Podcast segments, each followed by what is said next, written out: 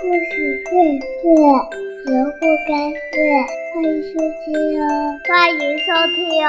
欢迎收听哦！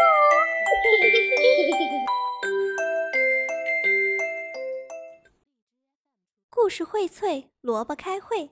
亲爱的小朋友们，又到了跟你们分享故事的时间了。今天默默给你们分享的故事名字叫做《大球门》，真棒。河边，胖小猪种着一片西瓜地，已经结出了一个个可爱的小西瓜。河马大叔在河里对胖小猪说：“呃，你种的西瓜不错，长大了可别忘了让我尝一个哟。”胖小猪说：“嗯，这当然了，你要吃多少个也行。”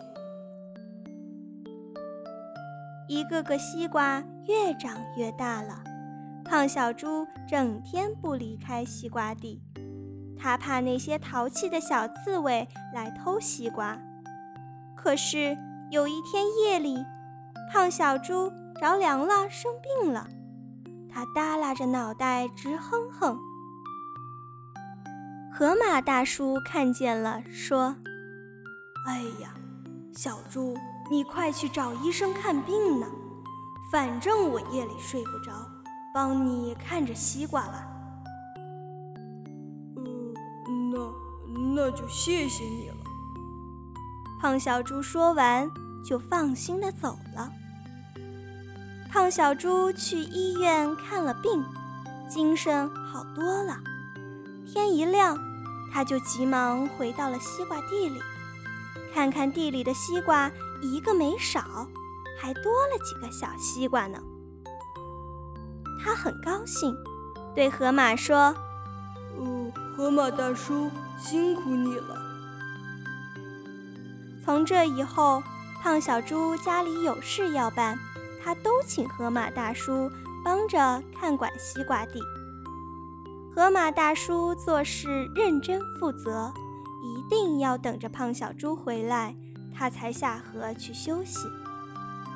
天越来越热了，西瓜地里的一个个西瓜长得更大了。有一天，胖小猪找来了小猴和小羊，一起收摘西瓜。胖小猪挑了三个最大的西瓜，滚到了河边，大声喊：“河马大叔，请你尝尝我种的西瓜吧！”咕咚！河马从水底下抬起了头，说：“谢谢了，这些天河里的水草好多，我都吃饱了。